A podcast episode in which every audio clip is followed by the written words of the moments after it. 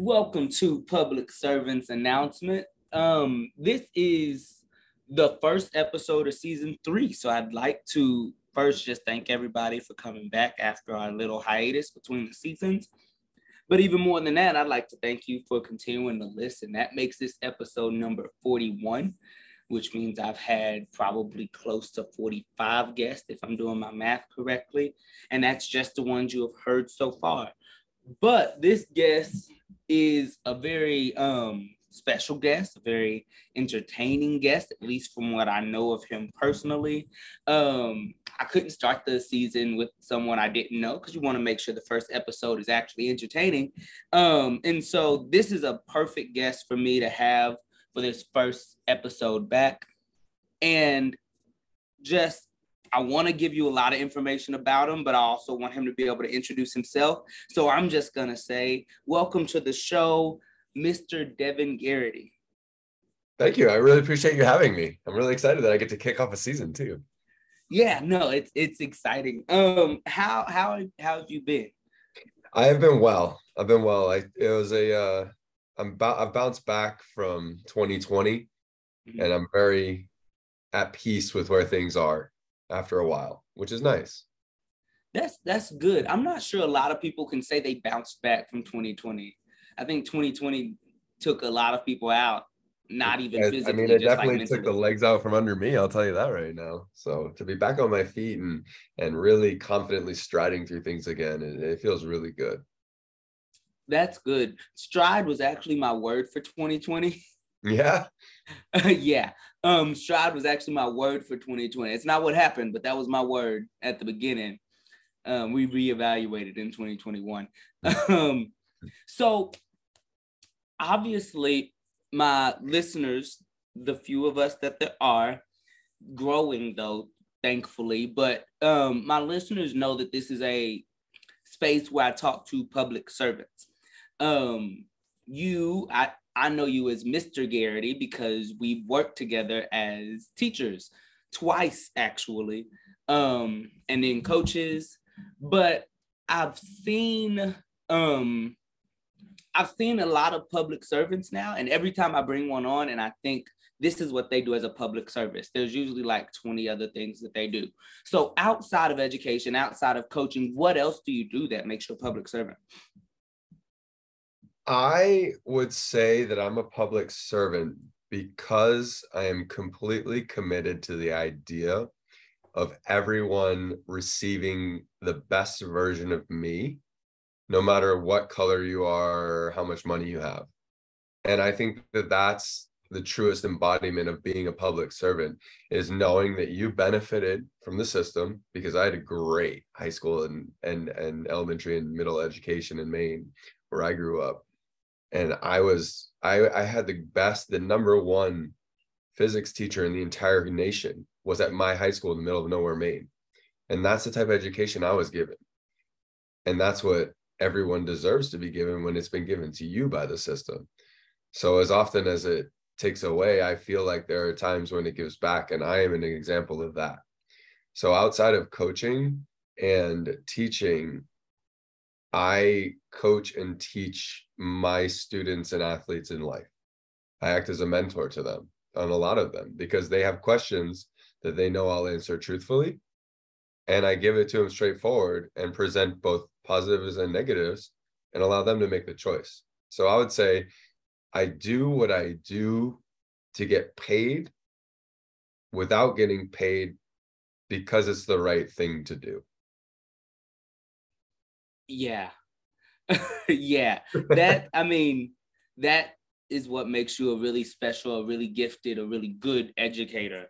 Is that it's it's not just a job for you, it's a calling for sure. That that's a that's probably the best answer I've ever heard to that question.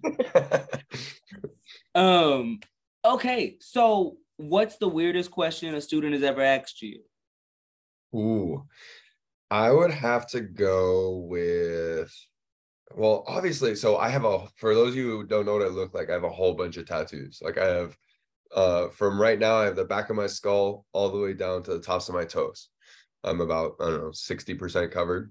So I get a million tattoo questions all the time. Um, I think I think the one is like the the most annoying question is always, Coach, which tattoo hurt the worst? I'm always like, dude, like you see it on the back of my hand, man. There's no skin there. That one hurt.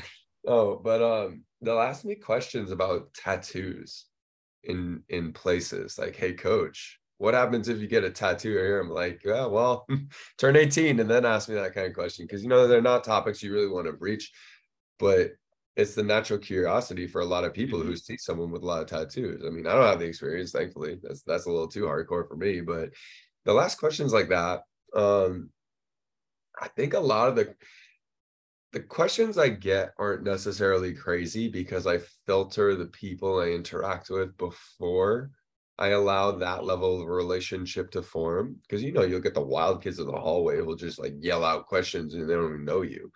Um, but the questions I get aren't crazy, they're just crazy difficult. Because mm-hmm. there's scenarios that you and I, as established grown people, have a difficult time dealing with, let alone being 16, you know? Yeah. So I would say, I would say, coach, what should I do is the craziest because I'm not the one deciding who you're going to be. It's you deciding it with what you do. So I can't. And then that's something that I taught that was hard for me in the beginning of my career was do I give them advice or do I tell them what to do? And if it goes wrong, then I told them to do that. Mm-hmm. So I got away from that very quickly. And what should I do? Here's option A. Here's option B from my perspective. This is what you could do instead of what should I do? Because what should I, hey, what should I do? Oh man, that's crazy. You have a whole life of knowledge outside of like the bit of you that you've given me. Right. Yeah, my favorite, and like I'm glad you gave option A option because that's always been my favorite response to what should I do questions. Just well, what are your options? Like my options in that situation may not be the options you have. So mm I don't I don't even want to even think about options that may not be options. What are your options? What have you thought about? What have you tried already? That I mean, yeah. And for people who aren't educators, when you build relationships with kids, you get that question at least once a week, and that's being very conservative all the time. And it it's always even if it's not realistically life or death in their head, it's definitely life or death. And so it's the utmost seriousness. And so the most ridiculous questions to us, we have to respond in a very serious way yeah. just to maintain that level of respect for them and their and their thinking and their understanding of the world right now and i think another important part of it too is is i make this very clear to every every kid i interact with like you have to make mistakes in order to learn. But the key is is not making the big mistakes. Right. they get the authorities involved. They get another person pregnant and you start another life. Like don't make those big mistakes but make a whole bunch of little mistakes so you can learn. And i know that at person A and person B's relationship is going to end terribly, but I see them in that phase where they're just living that blissful beginning of a relationship, high school love life. And they ask for advice. And I know that they have to crash from it because mm-hmm. that's what forges who you are is is is those initial heartbreaks within the romantic scene you know as part of every person's life so it's it's a fine line because it's like yeah not gonna force you away and like protect you from it because you have to live it. And people let me live it. So mm-hmm. it's a it's it's a very delicate game. And and when you don't deal like i'm around 3000 kids every single day which every single one of them everything they do is the first time. So everything's so charged and electric and and and, and emotional right so for people who aren't around that all the time, they don't understand like how powerful that drive of it being the first of something is to these kids. Mm-hmm. And you have to let them live that energy level. That's just that's what they are, dude. They're just buzzing along that red line all the time. Just let them figure it out. Absolutely. Absolutely. So you told us you're from Maine. How did you end up in Texas? All right. So we bounced around a whole bunch. Ready? We go Maine, Germany, Connecticut, Texas. Okay. So I went and played soccer over in Europe. I came back. I finished my degree in Connecticut at the University of Hartford. And I was a signature away from becoming a police officer because I graduated and I'd gone two, I've gone 200 miles an hour on a motorcycle on the Autobahn. Mm-hmm. So pretty much as fast as you can go on land without like being like deadly, like 250 on a motorcycle. Like that's a little much, right? And I knew the only way I was going to go faster was in a plane. So I mm-hmm. wanted to become a fighter pilot in the Navy. So I went through, I aced the tests, the physical test, the the written test, and I took the Navy aeronautical exam. It was the hardest test in the military, and I passed. And I came time to go to the recruiter and talk to them further, and they're like, "Oh, we see you had asthma in your in your childhood." I was like, "Yeah." They're like, "Yeah, we can't have you as a pilot." I was like, "Dude, I just went through all of this, all of this to be a jet fighter pilot. You won't let me do it? Okay, whatever." So then I was thinking, what can I do to get paid to ride my motorcycle? And I was like, stuntman, policeman. I was like, ooh, I could also ride a horse if I were a policeman too. So I get to ride my motorcycle and ride my horse. So I'm like, deal, dude, this is awesome. And I went all the way through, did all my tests, I did my interviews. It came time to sign on and go to academy. And there was a whole bunch of racial tension and and violence between police and locals in Hartford. And police and locals died as a result. And I was like, dang, I like riding my motorcycle, but not this much. And I'm still in the north, and the north is freezing cold. So it was either Texas or Florida. Those were the two locations that made the most sense for teaching in terms of salary, cost of living, being warm. Um, and my mom was from Texas, and I'd visited Texas before. I really liked it. So I said, you know what? Screw it. Got down, stayed with a family friend, shot my resume everywhere across Texas, and got picked up by Winfree Academy in Grand Prairie, Texas. Okay. Okay. Wait. So a lot of people like being a police officer, and there's a lot of people who have been interested. I've looked at it once or twice. I filled out an application. Everyone in my family has pretty much told me absolutely not. So yeah. I won't be a police officer. But my reasoning was not because I want to ride motorcycles and horses. How how is that like oh, I should probably be a police officer because I want to ride motorcycles. How do you connect that logic?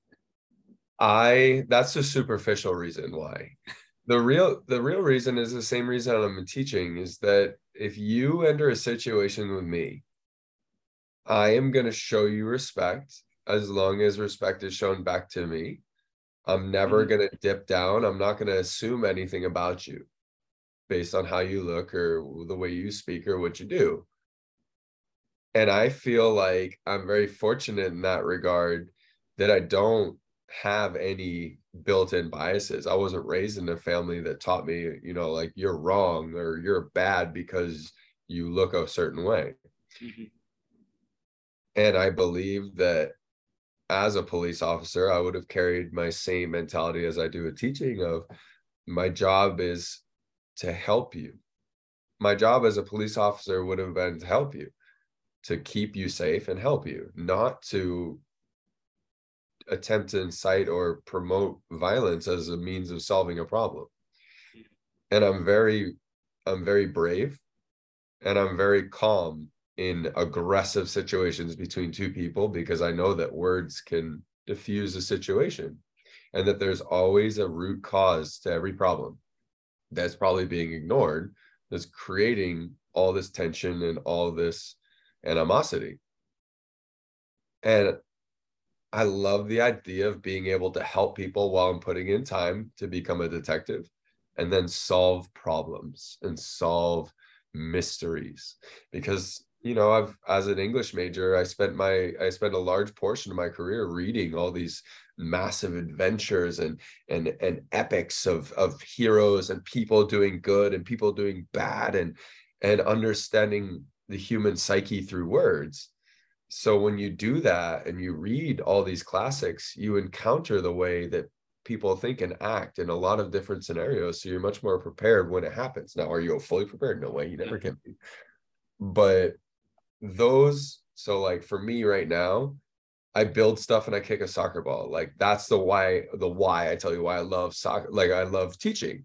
So for a police officer, it would be I get to connect with these people, I help benefit them you know, I go into an underserved community and they see a white man speaking Spanish to minorities and interacting with people of all melanin contents. the exact same and they see a white man being positive instead of an authoritarian white man being negative being aggressive being harassing like i think it's really important. You know that's been a driving factor of me working in the schools i've worked at in my career too is is showing you like the first interaction that you have with a white man shouldn't be in a scenario where you could be in trouble. Like right. it should be someone to help you. So surface, I really like horses and I really like motorcycles, but like deeper level, I can be a positive racial example of a young man who looks like he wouldn't, in a lot of scenarios, interact with people and truly engage with them and make their lives better as a result. Okay, so what is the biggest difference between Maine, where you grew up, and Texas, where you're in an authoritarian position over a bunch of kids watching Good them question excellent question. So where i grew up we were so we had class a b c and d. What class a was like 6a in terms of size. So i went to a 5a size school quotation marks around you can't see them quotation marks. Um and that had a graduating class of 128 right? Because the entire state only has 1.4 million people. So for me, it was very isolated. You know, I had acres and acres and acres of land around my house growing up. Um, it was very uh, non-racially diverse. We had um, two uh, kids in our school who had uh, who were half black, half white. So we had two mixed kids in our school, um, and we had a couple of Native American um, students, and we had a couple of Asian students, and you know, we get foreign exchange students, but the foreign exchange students are like German or French. So, you know, it's not like they're mixing in like a little bit of spice, you know? Right. So for me, I learned that you can't discriminate the potential of someone based on how much money they have or what class they're in. Because when everyone is the same color, it often comes down to, hey, who's got nicer stuff, who has more money. Mm-hmm. And some of the poorest kids in our school were the most dedicated, brilliant students and who left backwoods, middle of nowhere Maine to become engineers and, and doctors, like literally engineers and doctors. And their dads, I don't know, I don't even know what they did, have driven a tow truck or something, you know? So they they left. So for me, I saw the power of understanding a system and having people there to guide you through a system of go to high school, grad, take your tests, go to college, get a degree, and start working in a field. Find someone else who's along the same path, and then set your kids up beyond that, right? So for me, the big difference was scale. So I went from a high school of 550 kids to when I first started teaching at Lancaster, what did we have? Like 2,000 kids? Yeah. So right around right, 2000 right kids. above, yeah.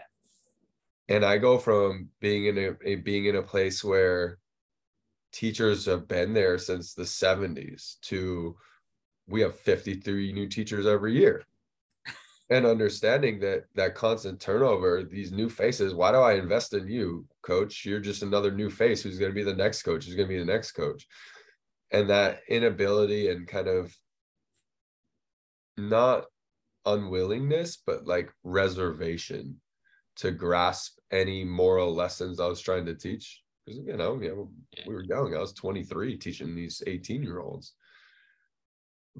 But I tried so hard to be that positive guiding force that I received from my teachers. And luckily, it was the beginning of my career where all the energy levels just spiked up all the time. So I could do it, I could maintain it. But it wasn't accepted because teachers aren't viewed the same as they were where I'm from. Because mm-hmm. being in a small town, everyone like three three me and my two brothers, we all had the same teachers for every single subject our entire lives. You know, so like by the time that you get a third kid going through, like you would never question Mrs. Parrington's first grade advice. Never. Dude, she's brought all of us up and they've all we've all been great kids and great students. Like you wouldn't do it. Whereas now, you know, I mean, this is education in general, but the flip script of like why why are you doing this this way? Like no no um and i also think no that's that has to do with education in general as opposed to just me specifically. So i'll leave it at that. I'll leave it at that there. Okay. And you can get as general or specific as you want to um just cuz but okay so you mentioned we started working together at lancaster i know that for me was my like i call it my second two point year 2.5 because i did a half year and then a full year and then i went to lancaster yeah. um but i went to lancaster leaving a big school district because I was basically told at your age, because I started teaching at 20, at your age, it's going to be really hard for you to move up because first, you're really young. And then second, this is a really big district. If you go to a smaller district, you'll be able to move up a lot faster. Mm-hmm. Um, and quite frankly, I didn't even know what move up meant. I didn't right. want to be a principal. I didn't want to be a superintendent. I just w- didn't want to be like the low man on a totem pole. And mm-hmm. all of my coworkers at the school I was started at um, Lamar High School, by the way, in um, Arlington. I, I mean, I think the next youngest English teacher at the time was 43, and I was 20. Yeah, we were so, really young. I mean, literally older than my parents. Yeah. Um, and so, I mean, I found something to do with them. Like I hung out with them a little bit, but I was like, I had, I think five of them had kids older. It was eight of us. Five of them had kids significantly older than me. Um, one of them had a grandchild that was my roommate in college. Um, like literally my freshman year, their grandson was my roommate in college. um, so that shows the difference. And then I had the youngest one, the 43 year old, was in her second year teaching during my first year teaching, and she had come from being in the corporate world. Mm-hmm. And so she was brand new like me. We were supposed to do all these things. We were working together on a lot of things. But at the same time, her son is my age. So no one really respected me on like a peer level because I was literally half as old as they were. Yep. So I left and went to Lancaster where the respect was way different. Um, there were still older teachers, but not quite as old. My entire team was younger than the second youngest person on the team at Lamar. And then, but for the most part, we just got along really well. Yeah. But it was a major culture shock for me. I am like, I went to three different magnet schools growing up where we were incredible. Like, my actually, the last two episodes of season two, I talked to my counselor from elementary school and then my principal from elementary school. So we were mostly white and then we became mostly Hispanic in my elementary school. My middle school and high schools were both like 30, 30, 30 schools, so incredibly diverse. Then I got to Lamar, it's the exact same. It's a 30, 30, 30 school 30% white, 30% mm. black, 30% Hispanic, 10% other. And then I get to Lancaster where it's 95% black. Yep and I was like, whoa, it is a lot of, I can't, it's, I'm gonna be politically correct. It's a lot of black people here. Um, and it's not just the kids, it's the kids, it's the staff, it's the administrative staff. I literally believe every single person on our administrative staff that year was black. Yeah. And I had never seen that many black people in charge of anything, let alone that many black kids and that many black adults with degrees. Um, and I come from a pretty well educated family. I have, I think, two doctors in my family, like PhD, not MD, doctors in my family, several master degrees, multiple educators. Like my family's uh, work in the education system goes back four generations. So I'm not new to education or new to even Black excellence in education but seeing a staff of 70% African American, 90% African American students, you know, everyone in the top 10 is African American. The principal, the associate principal, all five APs, they're all Black. All of their secretaries are Black. The choir director, the band director, the athletic director, everybody is Black. Yeah. And and it's a school with success.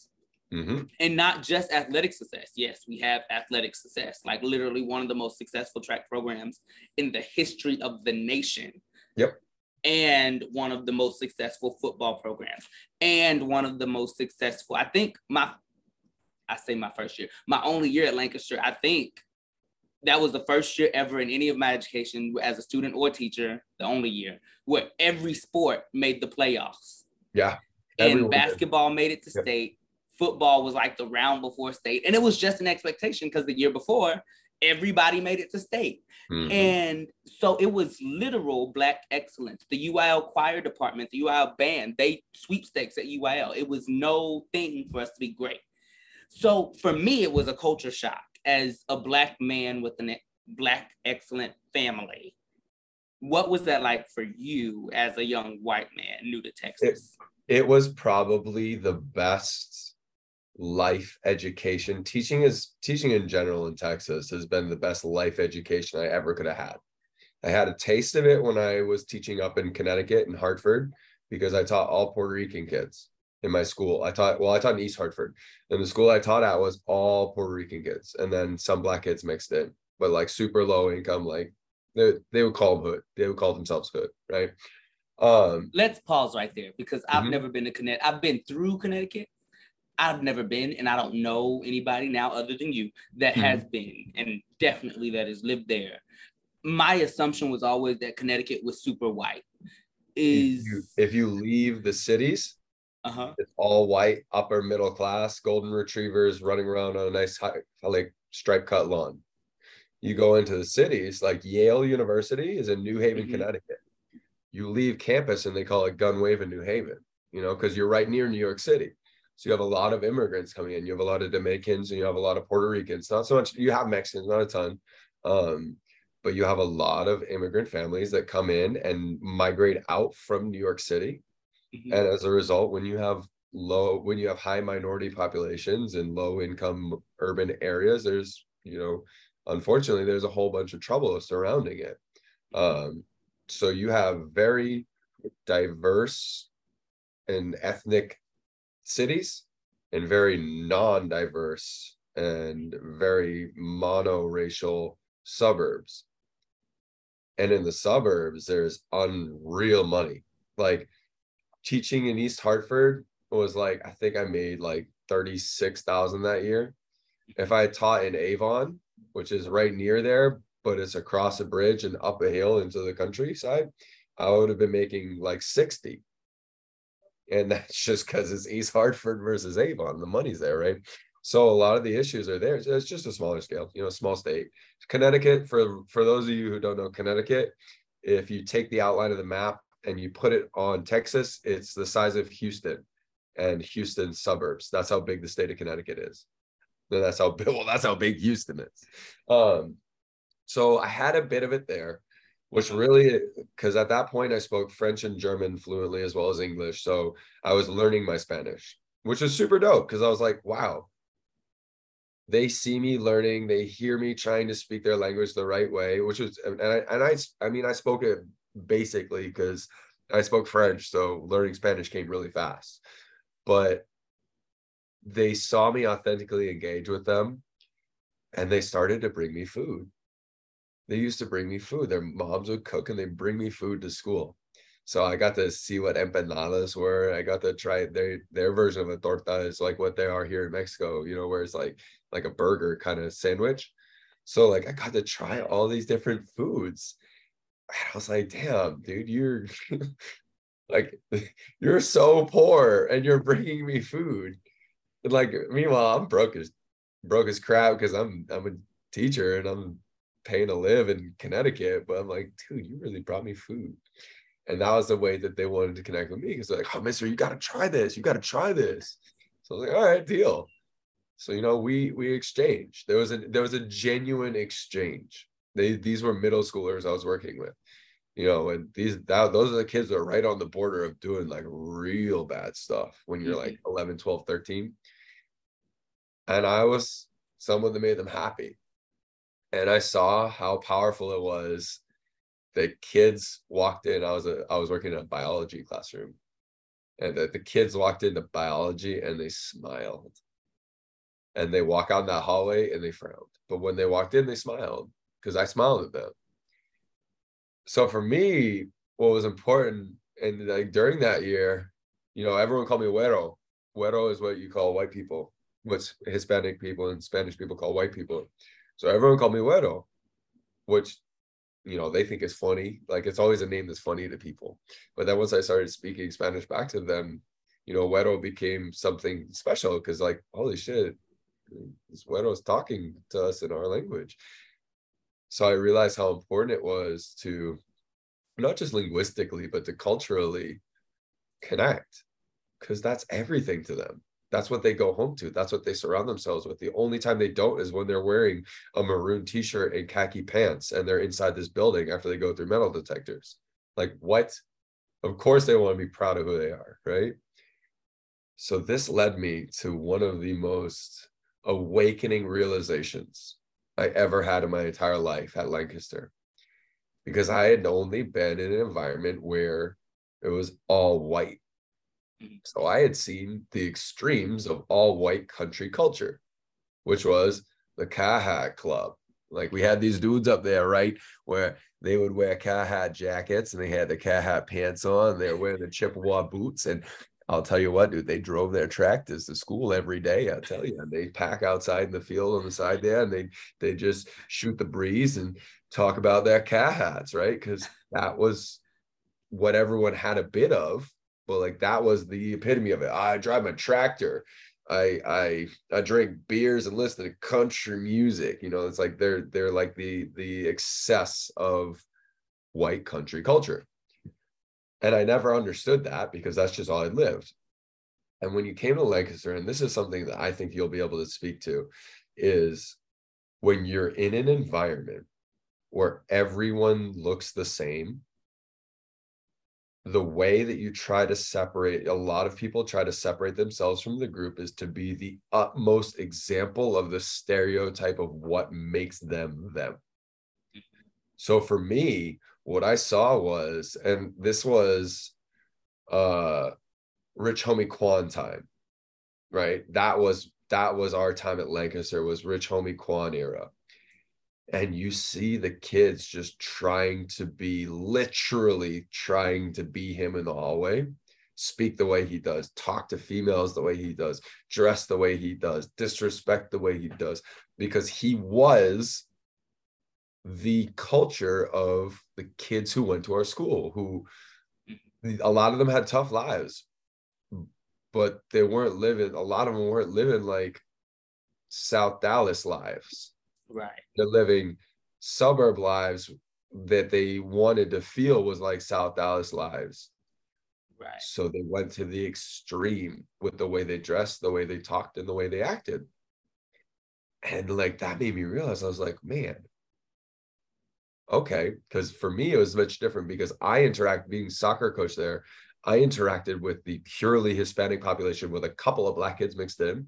Mm-hmm. And amongst the hispanic population small as it was they separated themselves by being the most hispanic I listen to only corridos. You know, I I live on a rancho right now. Like, you want to come over, dude? We'll we'll drive four wheelers around and like drink modelos and stuff. And it's like like going to the extreme of that culture there too. Like, or like refusing to speak English when you know they spoke English, stuff like that. Where it's like, no, I don't have to do that, dude. I'm more Mexican than you. I don't have to do that, dude. I'm more black than you.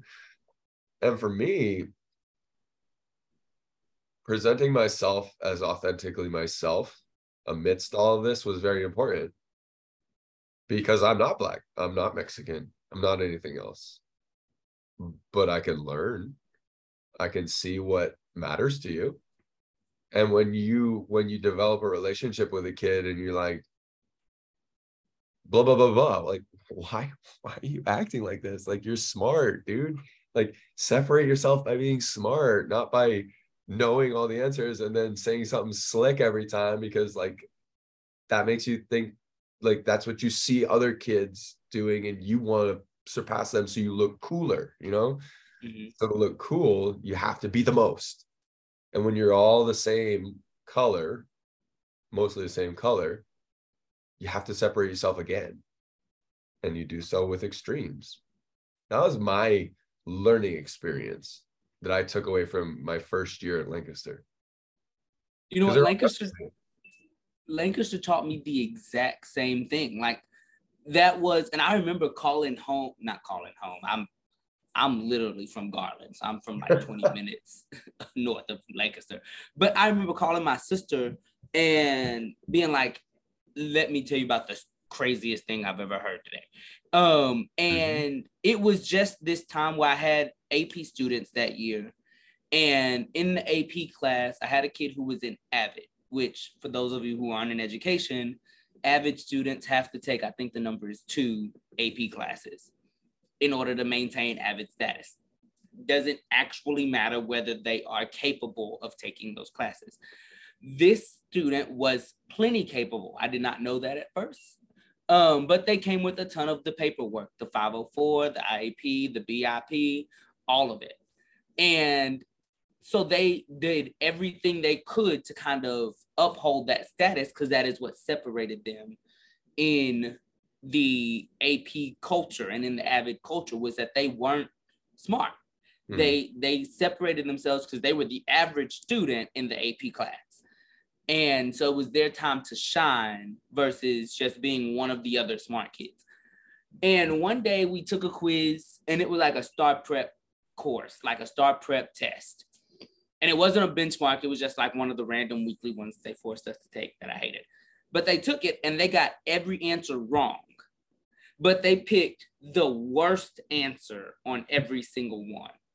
Like, not like they were like you like the obviously you, wrong one, right? Yeah, like if yeah. you're not in the STAAR testing system and you're not an educator, you don't know that there's two answers. One is the right answer, one is a really good answer. And then there's two answers that clearly aren't right. One is like, mm, this could be right, but this word makes it clearly wrong. And then this last one like it's way wrong. It's clearly wrong. Why would you even pick this unless you clearly didn't understand anything and you're guessing? Mm-hmm. And they picked that answer, that fourth option, every time. And so I pulled them aside. I was like, hey, the only way you get this answer, the wrong, the completely wrong answer on all 50 questions is if you know the right answer. And they were like, no, I don't know the right answer. I just I just didn't know. So you're telling me I got a zero? Yeah. But on the STAAR test, getting a zero is pretty equivalent to getting an A. Yeah. Like that lets to. me know you know the right answer every time. So you're avoiding it. Not, I have no idea what the right answer is on any of the 50 questions. Yep. Because 10 of the questions are in there for you to get them right. Mm-hmm. and she continued to deny it, continued to deny it, continued to deny it. And I was like, okay, well then fine, whatever. Explain your logic on every wrong answer because that's how you get a 70. And quite frankly, you're an athlete. You need this 70 to play. Your coaches emailed me three times. If you don't get a 70, you won't be able to play. The coaches are coming to look for this was a freshman who already had colleges coming to look at her for D1 track. And she ended up going to track. She was in the Olympics a few years ago. Um, so she's, I mean, high level. Mm-hmm. And the AD at our school, who was also the lead track person, came to me and was like, hey, she needs to pass. I'm not sure what you have to do, but do something. Um, and so I let her this is how you're gonna do it. You're gonna have to earn it. Your coach is backing me. You do have to earn it, but you have to get a 70. In order to do that, you have to explain your rationale on every answer. Well, her rationale explained getting the right answer every single question. You're and like, I was like, oh, so wait, this, so you just proved it with this rationale you've given me, you're telling me you know the answer. She said, Well, yeah, I do know the answer. Then why would you pick the wrong one? Because I don't want people to know I'm smart. Why not? Like I had never understood it. Like from just where I grew up and the parents I had, you wanted people to know you were smart. Oh, Quite yeah. frankly, you wanted people to think you were smarter than you were. And so it was important for people to know, like me myself, it was important for people to know I've never missed a question on a standardized test. I had a 4.0 in college. I was salutatorian in high school. I was valedictorian in college. Like that's important to me growing up that mm. people know that. I graduated college at 19. I finished with my master's degree at 21. Those are important facts in who is Shelmon Smith at 23. And so to hear someone say, I just didn't want people to know I was smart, I was like, I don't know, I don't get it. And so I went to our associate principal at the time, Miss Leachman, who is an incredible human. And Love I was like, you, Maisie Leachman. If you're at, if you're listening to this, you made me a good teacher. You made me a good teacher because of the way that you made us stick to rubrics and data-driven instruction. Thank you, Maisie Leachman. Yeah, you and me both. You and me both. I called her after I left Lancaster, and she became my mentor teacher for like two years after I left. Um, but I went to her and was like, "Hey, why is this happening? What is what is she doing? What does she what does this mean? I've never seen this before." And she explained in the most simplest of terms, kind of like you did. They just, she wants to be the most extreme of who she thinks she is supposed to be. Because that's what culture has told her. In order to be a successful part of her um her system, her ecosystem, she has to be the best at something. But what pays in her group what pays in her little society isn't being the smartest nope. because the smartest in her society is still poor. The strongest in her society is still poor, but the dumbest person in her society gets attention and they've made money from that attention. So smart. And and that's all she wants is money. Yeah. And I when I went home, I think I might have wrote like 20 pages in my journal, legitimately 20 pages in my journal that night from that one conversation and it changed the way I approach kids just in general but specifically it's what helped me get through that year at Lancaster. So what is it like for you and that's going to sound like a really bad edit. I did not edit that. I really did just make a hard shift like that. I'm sorry guys. um, what was it like for you at Lancaster as one of a very small number of white teachers? For me, it was you know it's nowhere near what it would be like to be a black person amongst a bunch of whites but answering questions that might seem crazy normally and not treating people who are just trying to learn like they did something wrong when they ask something so dumb. Do white people like ice cream? sure, dude, like delicious. But it's like you can't answer those guys. Like, yeah, you know, we used to we used to have it in my house growing up. You know, but but not for me what was really important is making kids understand and and first of all it really helped because i i've always dated black women and i'm married to a black woman and i was engaged to her while i was there so I saw like oh this isn't a front like coach isn't just saying this and acting this way around us like like he found someone that he loved and she was black and that's how it he worked out. On, you know? But it was it was getting them to understand too that we are different and that's okay. The way you think the way you act based on how you were brought up is different than mine and that's completely okay and I and another thing that I I really emphasize to them is you I like I tried to just really focus on what you are doing, not who you are and what you're doing. And I treated everyone the same. And I think that's so important is you are ready for this who you are is the general perception of everyone who you interact with and what they see and their opinion is who you are to everyone else. And when you tell people that, they're like, no, I'm not. I'm this, this, and this. And well, if everyone sees this, this, and that, you're that. You're not this. While you think that you're this, your actions, which is what everyone sees and interprets, are that. So you're mm-hmm. that instead of this. And I tried to get him to understand that. For me, it was, I mean, there's always awkward times because I can't relate when it comes to experiences of, because like my lunch group was all Black people and they all grew up in Black families and they had all these cultural experiences that were common to all of them that I did not know.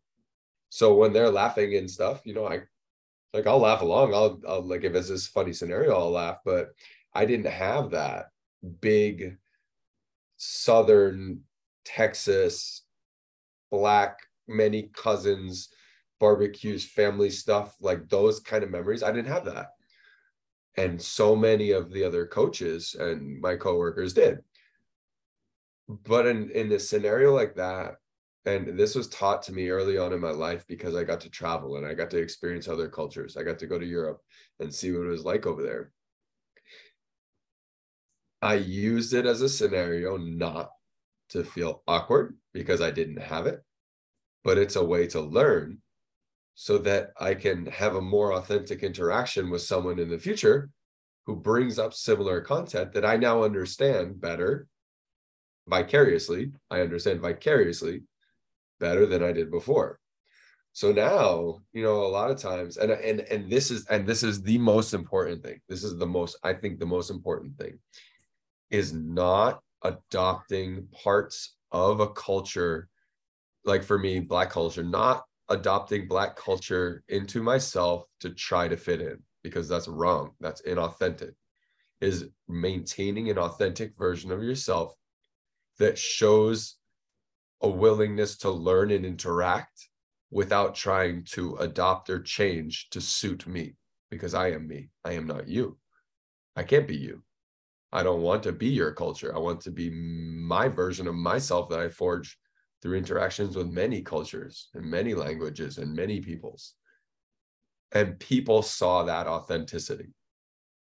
Obviously, never ever using bad language, racial language, which isn't a part of my vocabulary, anyways. But don't do that. That's bad. That's real bad. Um,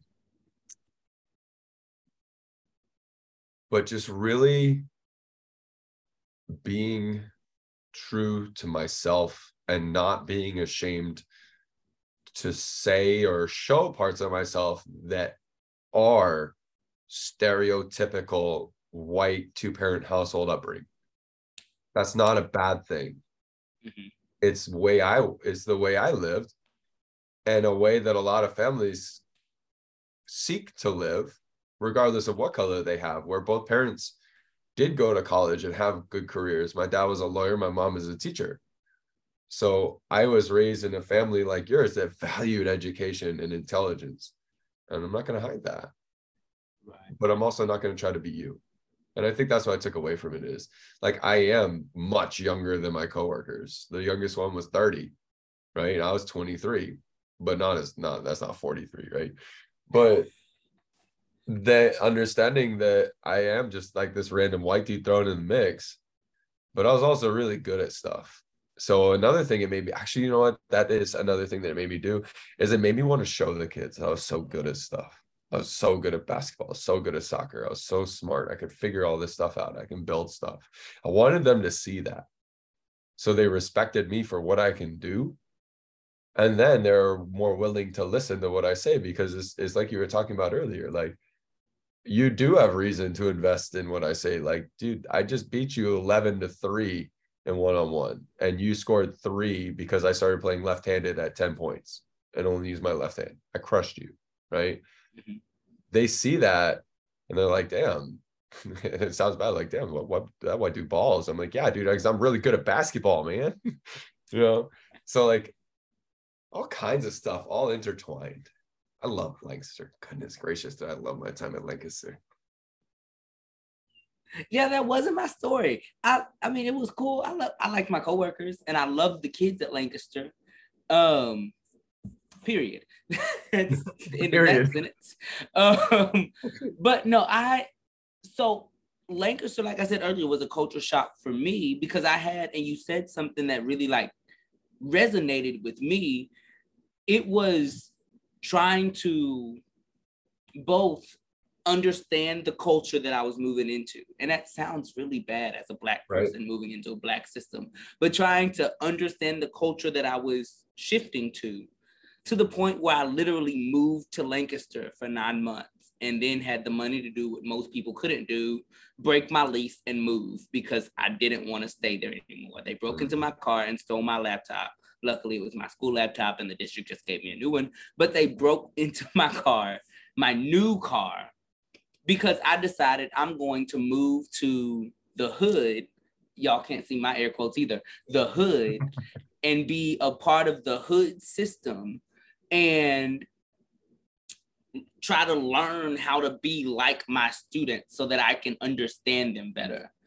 Mm-hmm. The dumbest shit I could have done because oh, I'm not from the hood. Like I, I, I'm not. I'm from suburb Garland. Like I always like I lived in a house all of middle school and high school and a nice house with a pool and a basketball court. Like I, mm-hmm. I'm just not from the hood. It is what it is. That's okay that doesn't make me any less black than the black students I had. But I didn't know that when I started teaching at Lancaster. So I thought, mm-hmm. okay, I have to move and move into the hood and get my apartment that I paid for up front. Like I paid for a year's worth of lease up front and then paid to move out without getting any of my money back, even though I had already paid the full lease. Which again, I got a new car at Lancaster. Also a bad decision. I got a new car. I kept my laptop in my car. And so when they broke in, I was like, why are they doing this? They were like, well, you're flaunting. Like I had a student tell me, you're flaunting how much money you have, which looking back now isn't much. Right. Like I didn't, I mean, I worked at Lancaster. We didn't get paid a whole lot. we um, and they haven't had many pay raises since then and i have a lot of friends who still work in lancaster so if you're listening lancaster isd it's time to give your teachers raises but that's neither here nor there. I uh, you know at least match the surrounding districts but right. again that's neither here nor there. But i didn't have a ton of money but i had more than a lot of my students. Yeah. But then i had a lot less than a lot of some of my students because i know now I have a lot of cousins who grew up in Lancaster. Their dad has owned his own business for as long as I've known him. They live in a nice house on acreage. They have all of them got a car at 16 and they all graduated from Lancaster High School. Yeah, and you know what? There's a ton of 3,000 square foot houses over there in Lancaster. I'll tell you that right now. Yeah, a lot of them that are really nice. Mm-hmm. And so I was trying to fit in with the idea, the stereotype of the student that I thought I would have just from what I remember hearing about Lancaster as a North Garland student, not actually learning from and building with the students I actually had in front of me. Yeah. And so as time went on, I was only there a year, but as the year progressed, and after they broke into my car, I was like, scratch this. I'm not, I'm not from the hood. I can't deal with hood things. I don't want to have a taped up window. I'm going to get my window fixed and then I'm going to buy a reserved parking space and I'm just going to be me. I can't I can't do the hood life. It's not me. It's not who I am. And as soon as I switched from being who I thought they needed me to be or wanted me to be to who I actually was, the students responded better, the other teachers responded better. The AP I had to um the AP that I was assigned to, he he he started responding to me better because I wasn't being fake. I was being authentic. I was just, look, I don't know what it's like to have to walk your brother or sister to school before because I had a car at 15. Yep. I drove to school my sophomore year of high school in my car that no one was taking from me. I had a cell phone, we had Wi-Fi, there was never a way I couldn't do homework. And I don't apologize for that. I appreciate my parents for making sure that I had zero wants mm-hmm. through high school. I got everything I needed for sure and like 90% of what I wanted. So I don't understand your struggle. I'm happy to listen to you and I'm happy to learn from you, but I there's I don't I don't understand. You're right. I don't. And that's okay. And so that's that's the one thing that I took from Lancaster and it allowed me to really build when I went to my next school, which was 96% Hispanic and it seems like, I mean, that's a totally different number. And when I got to that school, I had teachers, it was Carter Junior High in Arlington, for those who don't know. When I got to that school, a lot of the teachers, and I can remember three specifically, Black teachers were like, you left Lancaster where it was a lot of us to come here where it's a lot of them.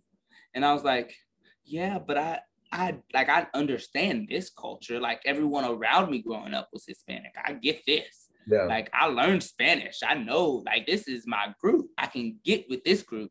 And it was a lot easier for me, but I'd also already learned it's just easier to be who you are. And if if people accept that, students, teachers, people at the grocery store, it doesn't really matter. If they accept who you are, then that's great. Life is great. If they don't, then allow them the opportunity and the space to learn from who you are and allow them the space and opportunity to learn that that's okay to accept, even if it's different. Because yeah. different doesn't mean bad. But if you don't show people different, then they don't know different. I think that's really well put. And I think it's interesting that coming from opposite ends of the racial spectrum, you and I came to such a similar realization, which shows that if you're willing to take a step back and just observe, like smart people realize the same things, you know? Yeah. Yeah. Smart people. Smart people and not just smart. We have a lot in common, and it's not just our intelligence level. Quite frankly, you're probably a lot smarter than I am just naturally. And I don't say that about many people. So don't really, expect really to ever hear don't expect to ever hear that again on this podcast. but I mean, we're both athletes who were also taught the value of education we we've played a very high level of sport, but we also have a giving heart. Mm-hmm. And so on like I can't even speak for you. My number one goal in life every day is to learn something new every day. Oh, yeah. And to learn from people and to get around people because I love people. I love interaction. And I think it's mostly because I love learning. And yeah. the more people you know, the more different people you know, the more you can learn about things. That's why I ask my son every day. I look at him, I say, What'd you learn today? And he's like, Devin, we went swimming. I was like, What'd you learn? He's like, Chlorine doesn't taste good. I was like, See, you learned, you grew. We're sitting there outside of uh, Cumby's uh, convenience store, Cumberland Farms. And he's like, Can I look at the phone? I was like, No, look around. He's like, What do I look at? I was like, Look at what people are dressed like out of the cars that they get. We, you know, we're sitting in some random sideline. What kind of people are getting like what are they dressed in when they get out of their cars? What are they buying when they come out? What is this person doing when he steps out of the car? Learning is about learning people what habits do they have? What do you see they're doing? Start to understand them. And then you realize that the world that's why sit, that's why i love living in urban environments is there's just non-stop people study all around you everywhere you go and that's why i try to impart in him is i was like look learn from what you see so that when a time comes for you to interact, you have background and you're not going into it blind. That's education. Education is learning to understand everything around you and interact with it and make your life better because of it. Yeah, I've said before, not on this podcast. So this is first time I think I've ever said it publicly. But people who are from urban environments, especially people who have the ability to, I mean, and in case you didn't know, most urban environments are in cities, major cities, metropolitan type areas. So rich people come in and then they leave every day. They come in and then they leave. But when they leave, what's left is a lot of homeless people, a lot of extremely poor people, and a lot of workers who have no choice but to work at certain times so that they can do other jobs during the day.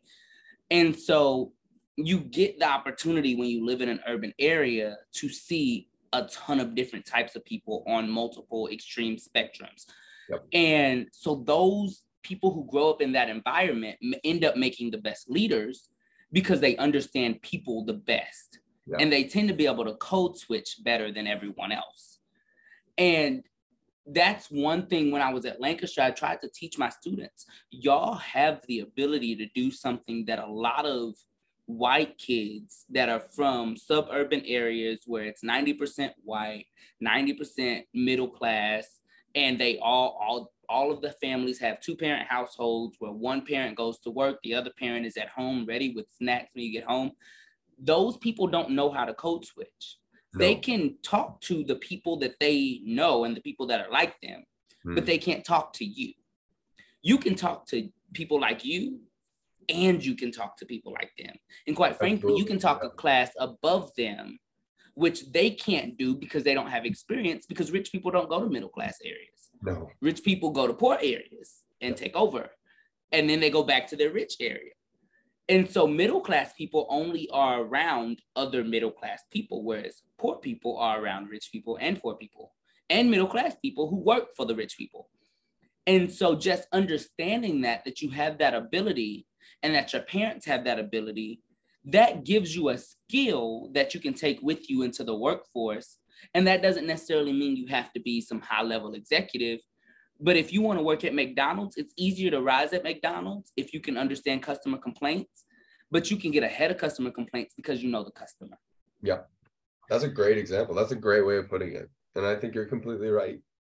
And one thing I want I want you to think about is when you're in an urban environment and you look back in history and you look back in time, you have people who come from the slums who talk their way to the top yeah. that they just understand every person because they didn't go to school but they learned from the streets and they learned how to interact with people and they learned how to serve rich people and then they learned rich people by serving rich people and then they talk their way up yeah. you know you you reach extreme fame with an idea a talent or beauty and they have a talent for talking to people and for mm-hmm. understanding people.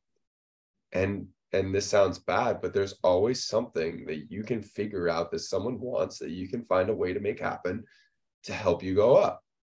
And that's what a lot that's another thing i try to teach my students is if you play a video game and you understand that you want this certain car in the game but you have to do a side quest to get it you just go and do a side quest Dallas Fort Worth is six and a half million people with money worth of side quests. Mm-hmm. You don't even have to be good at things. You just have to do it and show up on time and you make money and you can get whatever you want. And the sooner you realize that, and you're like, damn, like really, like all I have to do is just buy a power washer and spray the ground in front of people's houses and they'll give me 50 bucks. Like, what? And four houses and I've paid off the power washer. That's how it works, coach. I'm like, yeah, dude, literally just go buy the power washer, get three contracts, and you're making 3,000 bucks a month. That's it. And just getting them to understand like the system is there and it sucks so badly so many times, but learn to deal with people and get people to like you. And you'll always have money for the rest of your life because people want you to work. They'll want to, they'll want to do business with you and I, and I think that's one of the lasting educational impacts I hope to have on all my kids. My class is designed to teach kids how to learn from YouTube, how to develop a true lifelong marketable skill. I teach woodworking now, so I teach them basics of woodworking and construction, and I teach them how to learn anything from YouTube and then the world is their oyster. They can do with it as they please. But those are the two most important skills that there ever are is learning to make things and learning to learn. That's great. So earlier you told us how you moved to germany to play soccer. So what is it like being a professional athlete? Like what what is that experience? So for me i was working as a social worker. So i got my visa because I was doing a social year. So I went over there and I worked in a school for, and this was a hugely shaping factor in my life, is I worked at a, uh, a life skills school. I worked with severely mentally and physically handicapped kids. Like the kid I was in charge had a crooked spine and couldn't move an arm and had a cleft palate, cleft everything, like couldn't talk. So like I was 18 with this 17 year old kid in a wheelchair and they're like, go change him. I'm like, whoa, all right, feed him, change him, interact with him. And just, man, I'd go from that to training with these elite athletes. And I'd be like, dude, these kids are like, they have nothing to look forward to in terms of like what we typically see as a life. Mm-hmm. And I get to leave here and go ball out every single day. And like, like as a social worker, I could ride the trains around. So I just like get on the train and go random places and like find a new town, go to a new inn, like, you know, just like do random stuff. There's a million breweries over in Germany. So I just get off at a random brewery and go see what that town was like, right? So for me, it was like, it was such a dichotomy of elite physical and mental exertion and the lowest functional level of physical and mental exertion at the same time in a very young, very naive, very extremely narcissistic kid. And that was just the best guidance I could have had.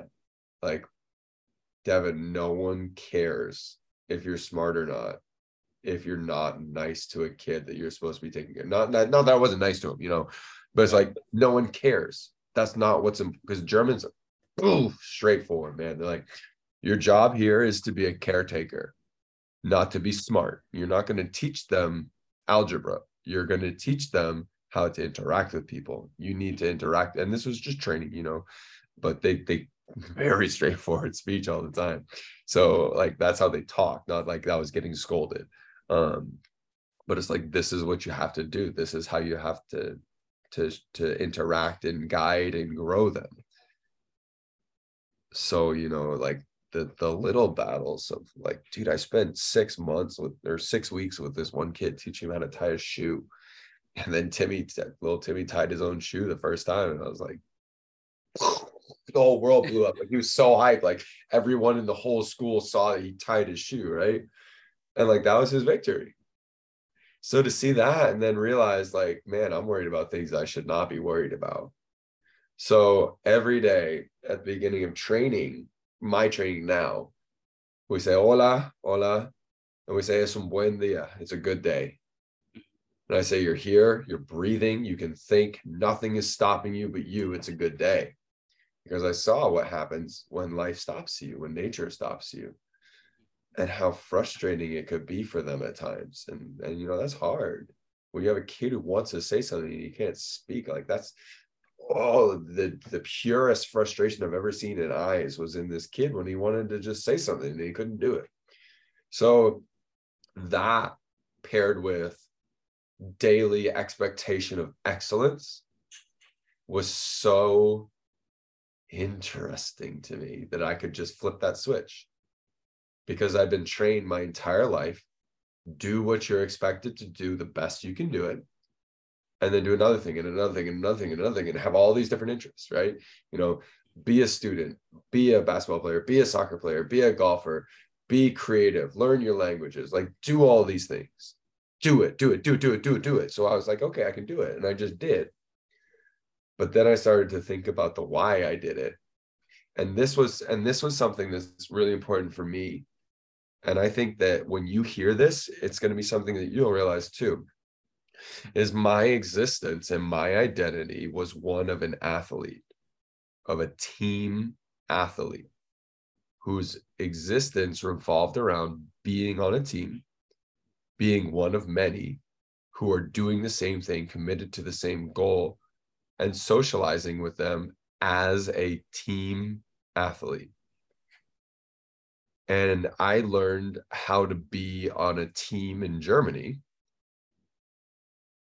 which helped me to grow as like a player as an athlete but it furthered my identity as one of many.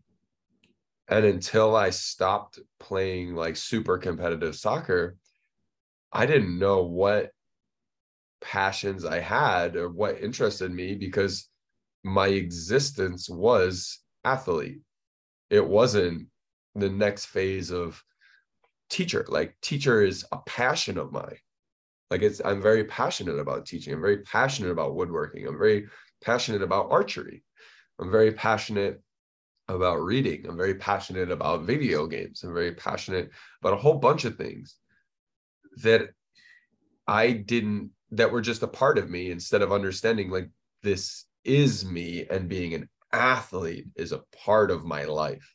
Mm-hmm. So instead of being my life, I found out who I was when I stopped playing.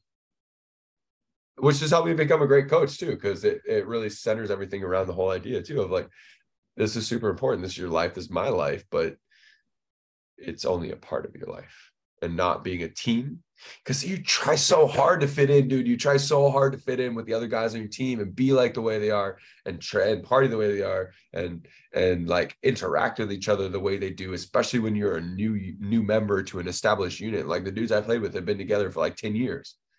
So like trying to force myself into that mold of who they were and what they did and then in college trying to do the same thing and then i realized dude like i don't like i don't give a fuck about these people. They're not good dudes.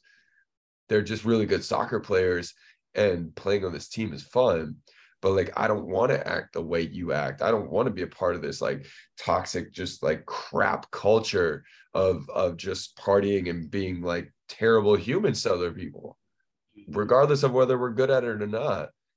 And when i realized like it isn't that important to be on a team to not be who you are. And I stopped and I found weightlifting and fitness. I was like, damn, I acted like such a fool so many times because it wasn't me, it was who the team was. And I acted like that. That you just spoke a word, and I don't even know if you're religious or not, but you just spoke a word to so many people who have been because that like I remember having that exact realization three different times in my life, which tells you how hard it is for me to learn new lessons. That is a side note for a different podcast. But the first time was in high school as a sophomore, and I was the captain of my basketball team. Was I mean, my coach didn't like me at all.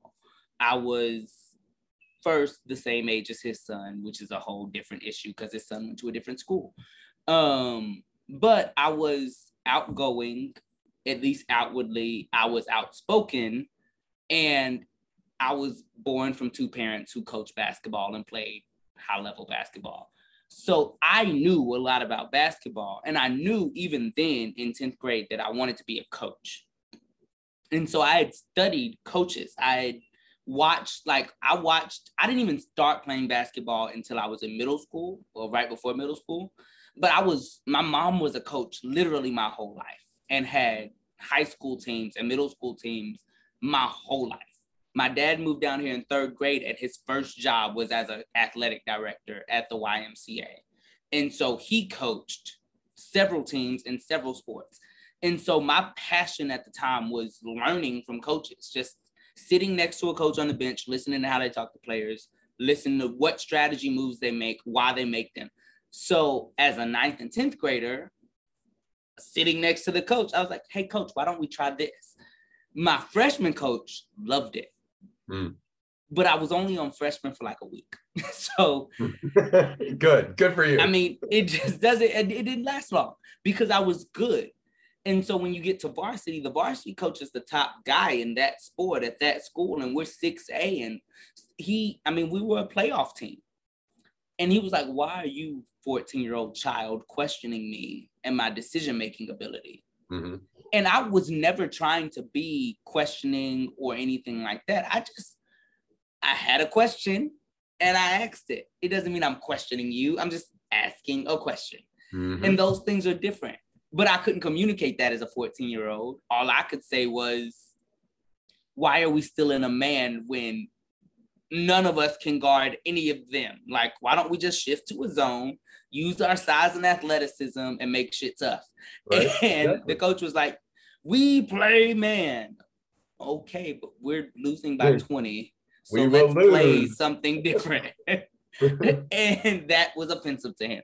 So sophomore year, after continuing to like obviously I learned to acquiesce and mm. I stopped giving input and I stopped trying to share what I thought.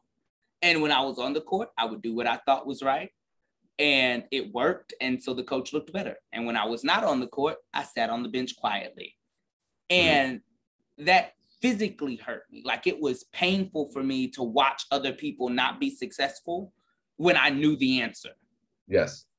And so when I I decided in the middle, it was over Christmas break, and my sister likes to tell the story and make it more dramatic than it was. But literally, me and the coach had a disagreement right before halftime. So I decided, fine, I no longer need to play for someone who knows less than I do, especially when they are adverse to taking any type of input at all from the best player in the building. Yeah. So, you know, you can have my jersey. I'm going to go do choir and theater. And I went to do choir and theater, which I thought were independent activities.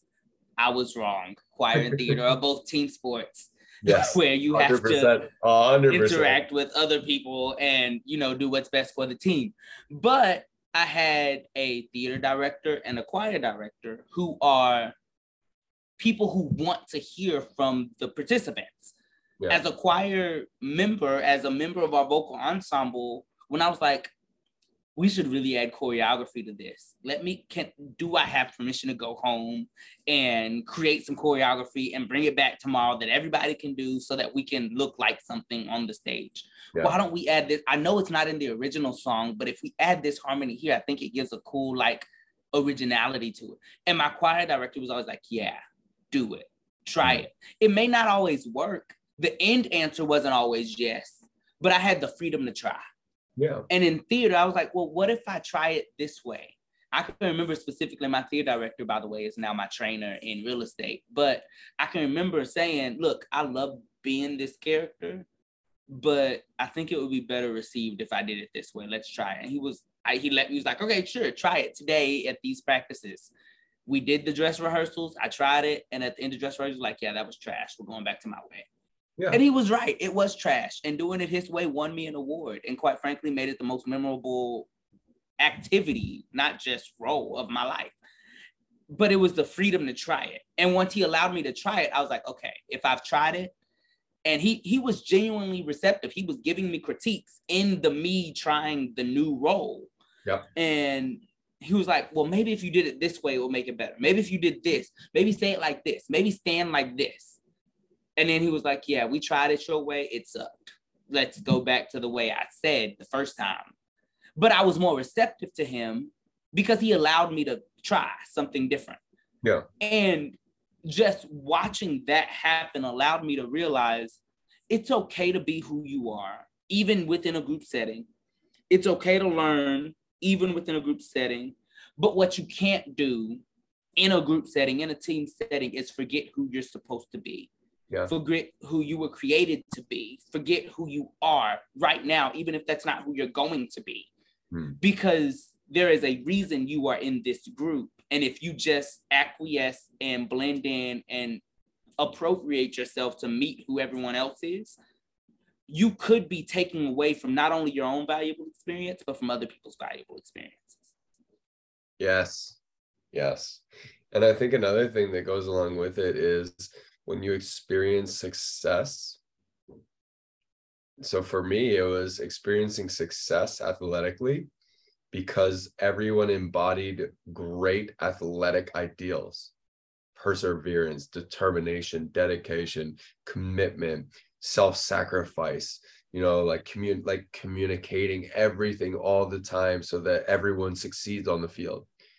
To see such excellence like that and perform with that and see that like us doing everything together like this on the field is the recipe for success. Feeling like it had to be like that off the field was what was hard for me.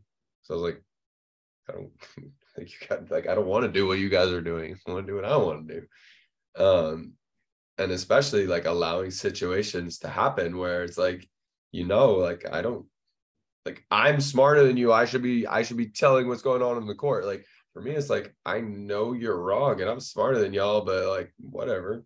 We're gonna do some dumb stuff anyways, just because you're my starting right mid and you're my starting center mid and I'm the starting goalie. So we gotta be boys.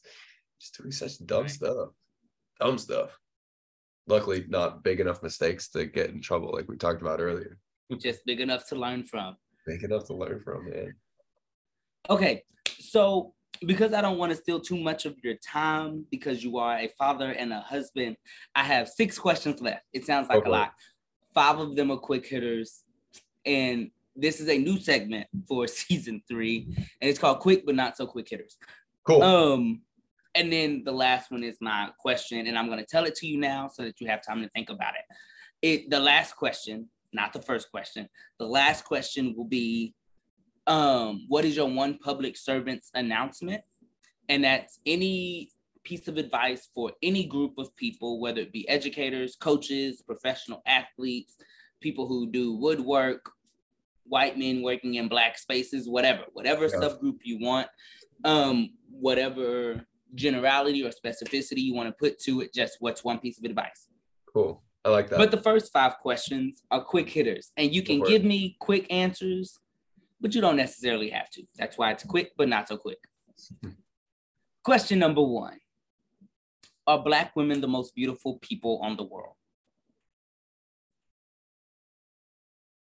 To me, yes, because that's the preference that I've found I have personally. So, yes. He's so good. He said to me, to me as well, and I was actually a full grown adult before I realized it. And that's someone who has an incredibly beautiful black mom. And I was being told that in middle school. And I was like, yeah, that's my mom. And people were telling me, she's wow. And yeah. everybody said that. And now as an adult, I'm like, oh, yeah, my mom was really beautiful, like outstandingly beautiful. And then I look and all of the people I deem as most beautiful are black women. He said right. to me, yes, because that's my preference. What got you in? This is not one of the quick hitters. What got you into being just attracted to Black women? Is that a natural? I don't know because obviously I'm not. For me, mm-hmm. this is the answer I give people. Like, I look in the mirror and I see a blonde haired, blue eyed white man. Mm-hmm. I don't want to look at me and another person. I, I like the way that darker skin looks. It looks pretty to me. I like seeing contrast. I like that she and I don't have the same life and the same culture. And I like that we both bring different things. And that's really important to me is learning and growing. I guess it's the theme of everything is learning and growing. And to find someone who is this picture of beauty to me and what I find beautiful, and then to have new experiences attached to it is awesome. So if you would have been born black, would you date white women? No and and for me it's it's that's just that's what i like to look at. And when you figure that out and you realize what you're attracted to like doesn't make doesn't mean i don't like white women doesn't mean i don't like mexican women. It just means that i like the way black women look. And it doesn't mean they're not beautiful. All exactly. women there are women from every subgroup that is beautiful that are yes, beautiful. 100% and there's personalities that make women more beautiful than even what their outside appearance allows them to showcase. I'll agree with that 100%. Okay, second quick hitter. How long do you think you'll teach? I will teach two more years in public education in Texas, and I will teach in a ultra bougie private school in England until my next step in my coaching career happens, and then I will no longer teach, although coaching is teaching and you teach a sport and you grow kids. So I'll never stop teaching. So I will teach until probably about 100. That's super definitive. You said two more years. Yeah. That's the part. Like, yes, we heard the rest of his life, guys. I'm not skipping that part. I'm just going back to the two more years of public school. How can you be so definitive? What's the plan? I have my captain, I have three captains. Um, well, two of them are seniors and one of them is a junior. And I've committed to this junior's development and her growth. And she has given everything I could have asked from her to me. And it's my job to see that through. And I would like to close with her leaving and me leaving because my captains are very special to me and they're people that I choose with purpose and I guide and I grow and I groom to be leaders and successful individuals. And when I put that much focus into a person, and they give that back and they succeed and they're great because of it it's a relationship i want to keep going and i don't want to start another relationship like that at this phase in this juncture because then i'll feel committed to more time where i'm at when my professional abilities and my career path is towards professional coaching game and the longer i stay where i'm at while i benefit individuals other than myself it doesn't allow me to fulfill my potential. So the right time for my family the right time for me the right time for my life is 2 years from now. So he just said something and i'm only going to reiterate it because i know some of y'all missed it and that's not saying you're dumb. It's just saying he coded it super well so that it didn't sound the way it should have sounded. And he did that on purpose. And so I'm going to rephrase it for him. Um, he has the ability to do a lot more than what he is allowed to do as a public school coach slash teacher. And I know this because I've seen it. And even more than that, um, like I said, we've talked together twice. He's been the coach, girls soccer's coach um, at a school that I taught at for a few years now. Um, I don't teach there anymore, haven't taught there in a year and a half. But there were two different stints that I was there where I had every captain on his varsity girls team. And the respect that they have from him is next level because the respect that he shows to them is next level. And he takes students and athletes that realistically don't have a shot to achieve the goals that he sets for them. And then he gives them the input for them to put in the out, for them to receive the output necessary to achieve those goals and so what he does as a coach what he does as a person what he does as a mentor what he does as a teacher allows people successes that they couldn't have imagined before meeting him. And he can't say that about himself because that would sound cocky and arrogant. But that was, that was so slick the way you put that forth. I appreciate that. Those are such kind words too but realistically, he puts in the effort. He does early mornings, he does late nights. He dreams about these students in ways that affect their lives well beyond what he will ever have a say so in. And he's ready to do that and be compensated for it because it's a lot of work. It is. so, two more years, and then you plan on moving to England? Straight over to England because I have a gift. I'm a teacher, and I know I I work at a bar. Um, I've worked at a bar for the last six years where I get really, really rich people that will come in from time to time. We're talking like guys who are like, I was like, how much, like, hmm, if you don't mind asking, like, how much do you have? And he's like, look, he opens up his banking app and there's one, two, three commas and two digits after that second comma liquid and you're like whoa okay. And you learn how to interact with rich people and every single one every single one of them you have to put your foot in the door and then walk the staircase smoothly and understand that some steps take longer but it's all about networking. And teaching is what i'm great at and teaching is what's going to connect me to rich people and connecting to rich people is what's going to accelerate my career along the path I wanted to go down. Which compensation is a huge part of it because at the peak of my career, I'll be making about 20 million a year as a coach. Um, that's in my late 50s, early 60s. But the motivation to that point is the never ending, inescapable algorithm that is soccer that you can come as close to solving as you can want, but you can never do it because it's an it's an infinite variable, ever changing equation, and it's occupies me, and it's very hard for me to stay occupied on things because I figure them out so quickly. So for me to find something that embodies teaching and relationships and and travel and competition and dedication and perseverance and creativity and the ability to work and and figure things out and and and grind your way through like every aspect of it just appeals to me so much and then the fact that I get I do that now.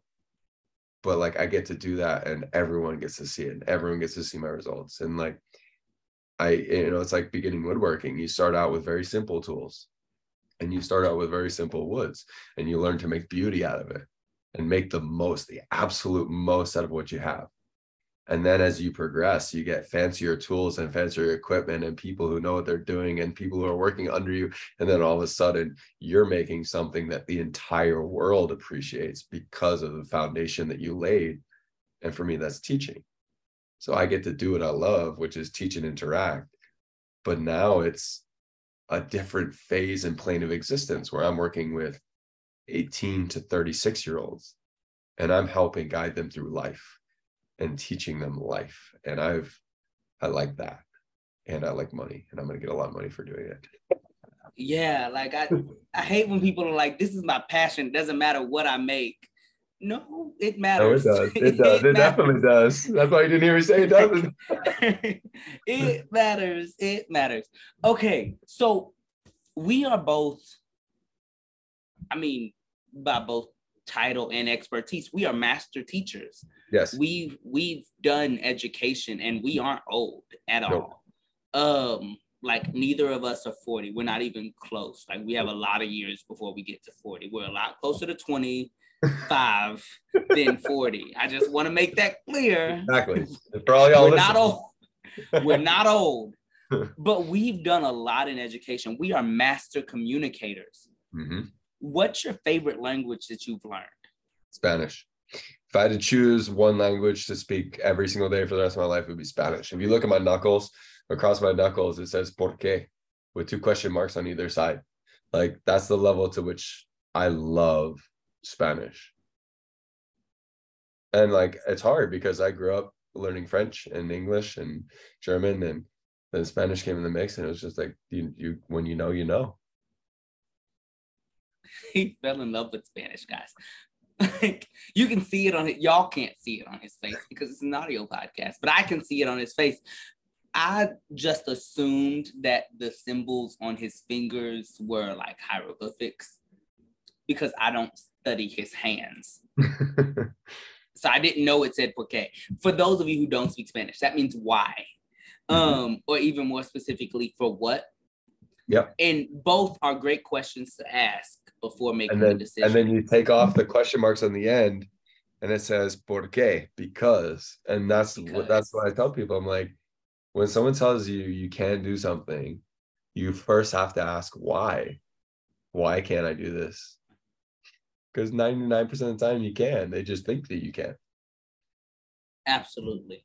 So that would make two quick hitters. The third one if you had, if not if you had, if you hit the lottery today, what would be the first thing you bought? Sailboat. Where are you going? Immediately buy a sailboat. I will die sailing the seven seas. The I grew up about hundred yards away from the ocean, and the ocean is in my blood, and it's very hard to be landlocked here. Um, when I get my first big pro coaching job, I will only take them in port cities and I'll buy an ultra luxury sailing yacht and I will live on the yacht. So, say I get a, a, job in Valencia, Spain. I leave the training ground, I go to the docks, and we live on a $4 million sailing boat. And then every time there's a vacation, my family and I are at a different port somewhere. Anytime I have a long weekend off, we go out sailing and we're isolated, the family. So, it's a way to spend time with family and escape because you know i'm going to be dealing with a whole bunch of paparazzi my whole life. So like once we get out in the middle of the ocean like hey, dude you want drone out 400 miles? Go for it. Fine. Sweet. Um but it offers a sense of seclusion and where everything to ever go to crap and the whole world goes down i'd like to be floating away from people instead of around everyone else when when guns knives and clubs come out. Um plus when you spend time with the ocean and on the ocean, you understand how small and insignificant you are compared to nature. And then this is the craziest thing, right? No matter where you step into the water, if it's ocean, you can go anywhere in the world. nothing is stopping you other than preparation and planning. You can go anywhere. No one's going to stop you. And for me, like that freedom and and antiquity of exploring is what draws me. Um, if you told me tomorrow that yeah, I could start training to be an astronaut and go to Mars and I would die there and I would never see anyone ever again from the world and my family would be like compensated and they would like live a good life, I would leave tomorrow. That's how much exploring is in my blood. You'd leave your family behind? I would leave my family behind tomorrow. That's how obsessed I am with space. Do they know this? Yes, I'm told that. I've told them all that. Absolutely, 100% and this is assuming you know my kid they give him a million couple million bucks a year but like if i have the chance to explore i'm an explorer at the truest sense of my being and this is a question i asked and this is a 2020 question what are you i'm an explorer of culture and language is my tool and an explorer first the things that make me happiest in this world are the process of going on a journey and exploring things along the way and achieving an end result that you hopefully wanted and will probably change as a result of that journey. But an explorer I am. And just for the listeners who may or may not know, this is he actually let me go backwards. You sound a lot like Dr. Lazardo, who wasn't a doctor when we worked with him Mr. Oh, yeah. Lizardo, to both of us. But he is a doctor now, and so I just because I, I, I love him, so I I refer to him, him as Dr. Lazardo. Y'all sound like the same person. Like when you were saying that, I thought I was gonna sneeze, so I closed my eyes, and it didn't happen. And I closed my eyes, and I was like, he sounds just like Lazardo.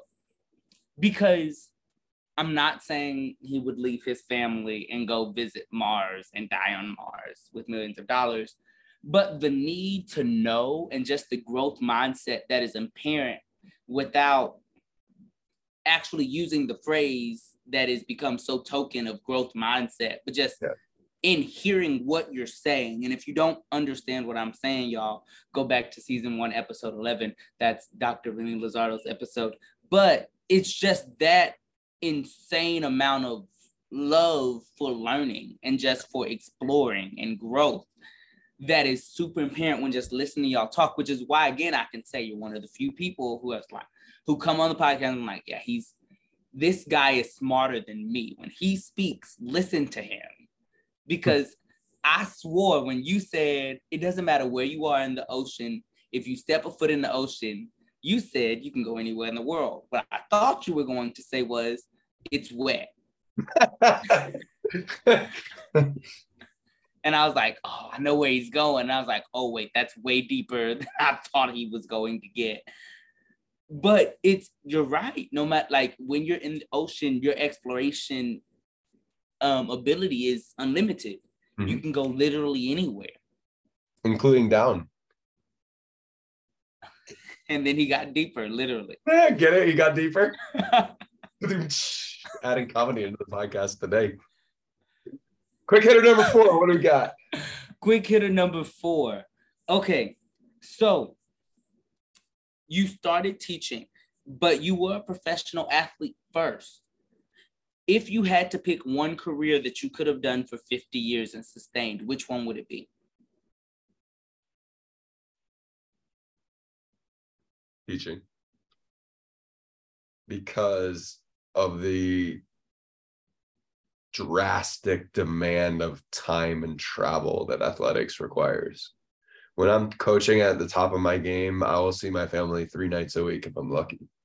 We'll have away games where I go from Manchester, England to Moscow, Russia, and I'm there for a week and a half straight. And I come back, and then we have a five game away circuit in the south of England. So there's two and a half weeks where I've been home for six hours, you know?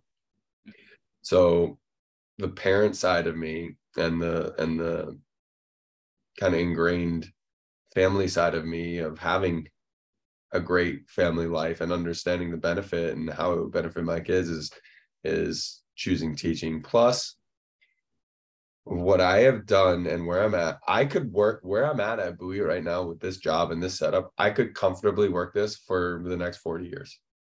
I go wood shop, wood shop off soccer every day. And once I teach the basic skills in wood shop, while kids are independently working, I'm helping, I pursue my art and wood in terms of what I make. And I get to do that every day. And they get to see me authentically interact with what I love. And that spark when you see a kid who likes it, you know, the spark when you see a kid who finds what they love to do. Like that's a little thing that guides you, but it also gives you a great life rhythm.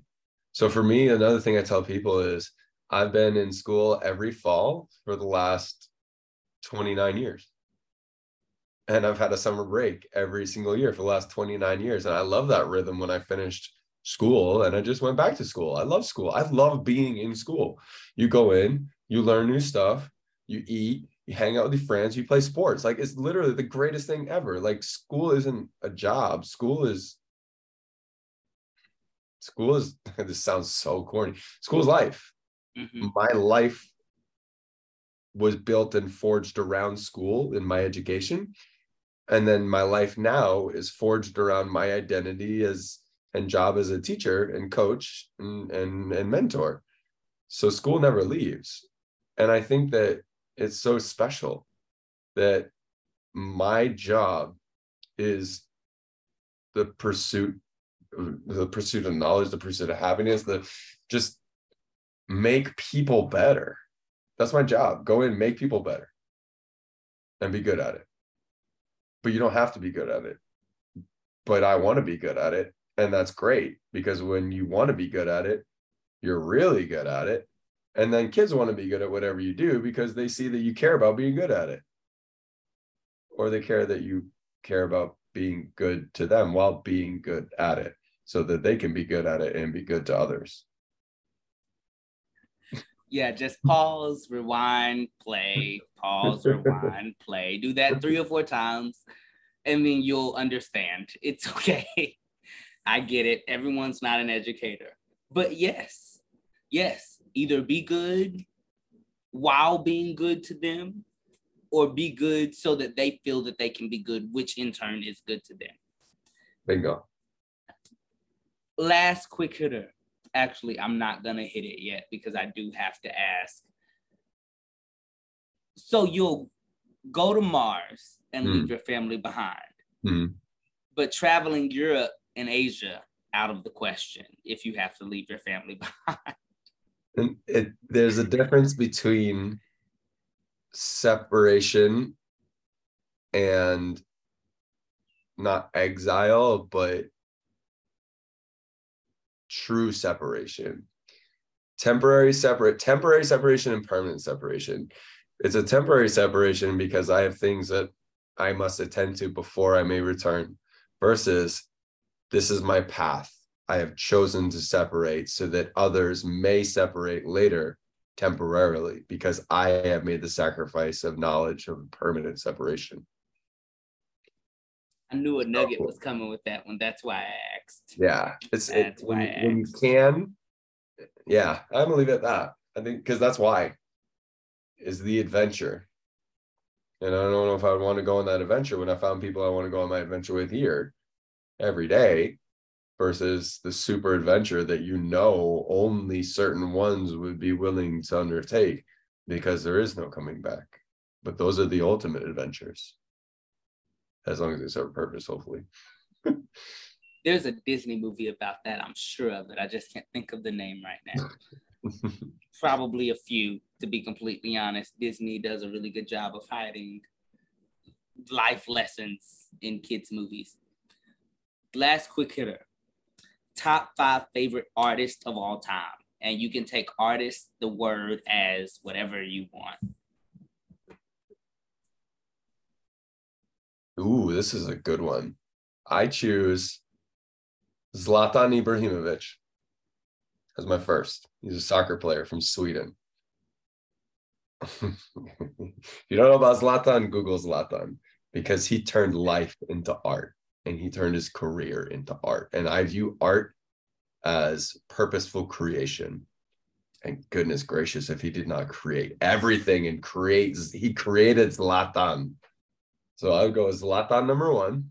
So repeat the full name for those of us who don't know it. Zlatan, Z Z L A T A N, and then Ibrahimovic. But if you just type in Zlatan, he is the only Zlatan that comes up. Um, okay. Number two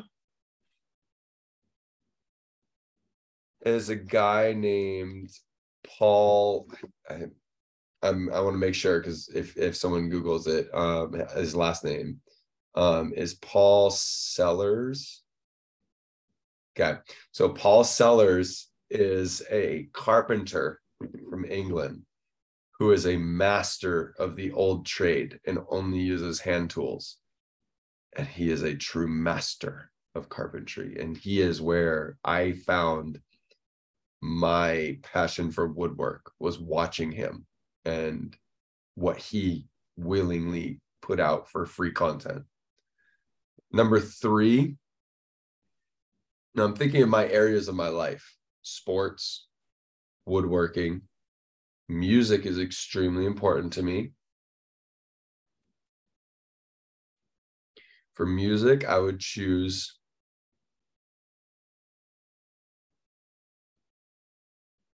Tool.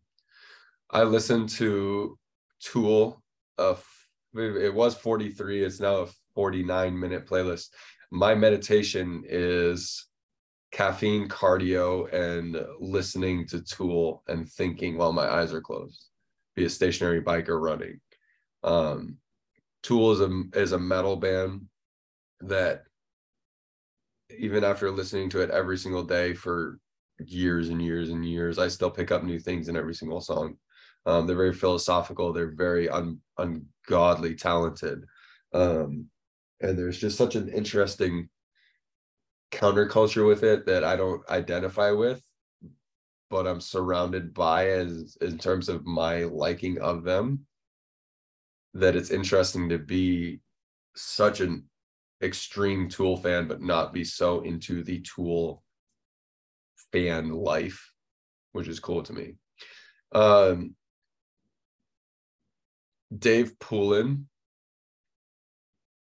is my teacher, artist of all time. He was my he was my coach in high school. He wasn't my actual coach. He was the assistant coach because his son was on my team, but he coached me in AAU.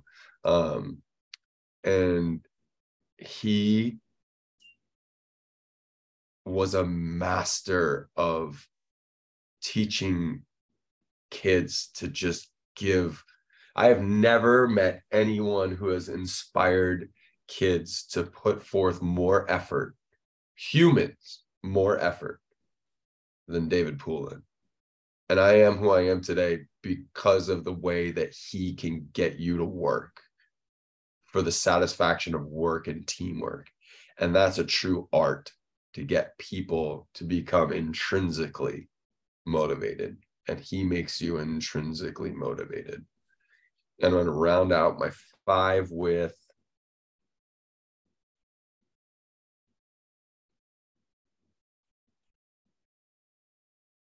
I'm not editing out this pause. I want them to feel the anticipation that I feel. Man, oh, it's so hard. It's so hard. But I'm going to say that my last one is going to be Kurt Vonnegut as an English major, Kurt Vonnegut, because he shows how to take extremes and process them. Imagine being where he was in the war and seeing war, seeing true war, and being able to just write about aliens and dinner at your in law's house and communicate ideas like that and how to take your medium writing and art and and and and and noveling and and anything everything everything that he did just shows why a creative outlet matters and how important it can be to so many others even though i've like i have i'm 6'2 i'm very tall and i have very large legs and i have a tattoo of frankenstein the size of my entire quad. So we're talking. He's bigger, a large person. That's bigger than a bigger than a basketball tattooed on my quad is Frankenstein, but I wouldn't choose. Actually, I take that back. I take Vonnegut back, and I choose the book Frankenstein. That's what I wrote my thesis on. And it's the lesson of what happens if you try to play God and you try to be. If you create, you can't take it back. And that's the deepest, deepest message I ever received throughout my entire literary career was you can't meddle in things and not accept the consequences. So I I retract Kurt Vonnegut. Honorable mention goes to Kurt Vonnegut, and the award goes to Mary Shelley's Frankenstein. Yo, we got we got we got a top six. But it's amazing that we got the exact same lesson from Frankenstein. I took a Gothic literature class, and my it was my freshman year of college, but it was a sophomore class, and we read Frankenstein. And I, I mean, we all know Frankenstein, but not many people, surprisingly, have read Frankenstein. And when I read it, I ended up reading it twice before everyone else in our class read it once because I started reading it and I literally couldn't stop reading it Yeah. the first time. Yeah. And then I was like, okay, now I can't just read it for entertainment. I have to answer the discussion questions so I can be prepared for class. And I read it again. But one question that wasn't a discussion question that I wrote down that I forced into the discussions of the discussion question was what is the ultimate consequence of creation? Because that's what I received from it. Yeah. Because it, like, at that point, I had just started a scholarship foundation and I wanted to be a teacher, but I was also someone who wrote. I thought I wanted to be a novelist. I don't. It takes a lot of time and it doesn't Yeah, pay very well. Um, but I I wrote a lot of music. Like I tell people all the time, I said, when I die, my family will be allowed to release all of the music on my phone. Nice. And there's like 300 songs as we currently sit on my phone that I've written and produced. My but what is the reason I can't release them personally is just the consequence of putting out your thoughts and feelings. And that consequence may be positive, it may be negative, but you don't know until you put it out. correct. And so the creation of Frankenstein, once you read it, it's like this is inherently wrong. You shouldn't try to recreate people. But also, you don't know that until someone's attempted to recreate people. Yeah. Like, how do you know that it's bad to try to alter who we are as humans until someone has attempted to do it? And just so, what is the ultimate consequence of creation? And so, just hearing you say that, I was like, yeah, me too. Yeah. Me too. And then I'm very excited because my answer to your final question is so authentically true in my life. The last thing I say to a student when I know I'm never going to see them again, and every single day before that, when they leave me, wherever it is, leave my classroom, leave my field, whatever, don't get pregnant. Don't have a baby. No, for real. No babies don't have a baby until you're ready to have a baby. And it's a trick because no one's ever ready to have a baby. But you can't understand who you are. You can't. So I, I put it this way too. So it's a dual part. One, don't have a baby until you're ready to have a baby. And two, be you before you find someone for you. Because if you base your existence and your definition of self off another person, that means that you're not whole yourself and you're relying on them. Whereas if you find your whole version of self and someone that adds on to that instead of makes it whole, you both grow instead of one growing, two grow and create a bigger one. So don't have a baby until you're ready to have a baby don't get pregnant. They walk out the door and say, Don't get pregnant. Have a good weekend. Make good choices. Don't get pregnant. And then I'm going to say, Find you before you find your other person. That's amazing advice. That's- and it's like when you hear it, it's like that's not the philosophical advice. after listening to this episode, that's not what people are going to be expecting. It's not, listener, it's not what you expected. And then you got two very simple, practical pieces of advice that will change your whole life if you follow them correctly. Yeah. Like it'll change your legacy if you follow them correctly. And now I have to ask what the listeners listening, what what they are asking. Did you follow your own advice? I did because I was in a position when we decided we decided to have a child. We got married and we decided to have a child that financially, you know, wasn't great, like sir, but it was a situation where I could be present and I could give attention to my wife and to my child. So we were ready in that regard. And for me, I had already gone through stopping playing and finding myself and finding my existence through weightlifting and bodybuilding. And I knew how to be the absolute peak performance version of me that I found satisfying as a whole. And she was someone who, and this is important, dude, is someone who you don't have to ask permission to do things. You do it and you show them respect by what you do, but I shouldn't have to ask you for permission to do something if we're in a relationship and it's a reasonable thing. You're not my dad. You're not my mom. You're my wife. Or you're my girlfriend, right? Or boyfriend, or whatever you choose for it to be. And for me, I didn't see the value in that until it came time where I went through a whole bunch of mental stuff that I was trying to process my way through. And having someone who was strong and independent in their own right and confident in who they were as their own person helped me process my way through things that I didn't know how to process through and how to feel about.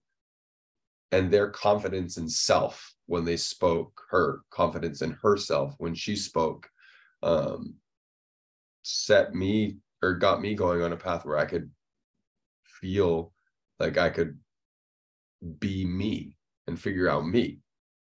And it happened because she was comfortable with who she was, I was with me. And then when it came time to be uncomfortable, we were that one. We had mm-hmm. grown and become the bigger one, and the one helped me, the individual. Relationship lessons from Devin Gerrity.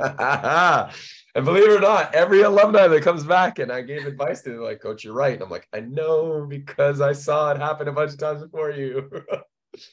yeah, that oh, relationship advice for you right there. Again, pause, rewind, play in like half speed, write down what he's saying, then listen to it one more time to analyze your notes and make sure you got all the words right because wow. So thank you for coming on to Public Servants Announcements. This, what a way to open season three. It's been fun, like truly, truly enjoyable. Because if if if what you're saying is true and people are listening to this because they care about what you have to say and they were invested in you, then I hope that they'll understand that the things that I say and the way that I think is guided by how people can grow. That's it. Grow every day. Grow. And they'll listen. And I hope they do. I have some good things to say every now and then. For the last two hours. another piece of advice as he leaves us. This been another incredible episode of public servants announcements. I say it at the end of every episode almost but I don't do this for y'all. It's great. Y'all are wonderful listeners and I appreciate y'all listening. But, you know, I I get more from this than most other people, I'm sure.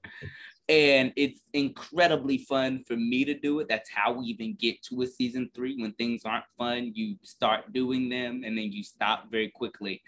But it's not just fun, but it's rewarding to sit and just talk to people for hours. Like me and Coach Devin Gerrity have known each other almost a decade now. Almost a decade now, dude. And we have never talked for two hours. No way. And too so bad now, too. Too bad too. Looking back on it. Yeah, because it, it seems like a wasted nine years. But to, I mean, we just get to sit and talk and listen to how, not just how alike you are with someone, but how much knowledge they have to spread. It's crazy. And I get to do that every time I sit and open one of these Zoom meetings with someone. And so I appreciate y'all listening but it's kind of a selfish act to even record the podcast and I don't hate it. So I don't blame you for it one bit. And I really appreciate you having me on, brother. This was a great experience. And and especially the fact that you and I were able to really reflect on how much something so simple as one year of teaching or two years of teaching can change a person forever. And I like re- I like reflecting and you're you're really you guided it well you you created the podcast well like this this entire thing was very smooth and there's a reason that we're still on here these two hours later dude. It was great. You did great. You did a great job. Thank you. Yeah i'm good at what i do he said. That's what he said. It's a compliment. I'm patting myself on the back. He said i'm yes. good at what i do. 100% so paraphrase perfectly Thank y'all for listening. Thank you again, Coach Gerrity, for coming on to be with us. Continue to like, subscribe, share as well. If you know any future guests that I should have, please give them my information. You can follow me on Instagram, Twitter, Instagram or Twitter at Shelmon Smith. That's S H E L M O N S M I T H. Or on Facebook by just looking up Shelmon Smith. But if you look up public servants announcements or Shelmon Smith on Google, I'm the first response every time. So I appreciate y'all again for listening. Thank y'all and have a wonderful week. And make good choices. Make good choices. Don't get pregnant. Period. You gotta end it that way, enough, right? It's enough people in the world. Don't get pregnant. Thank you, brother. I appreciate it. Thank you.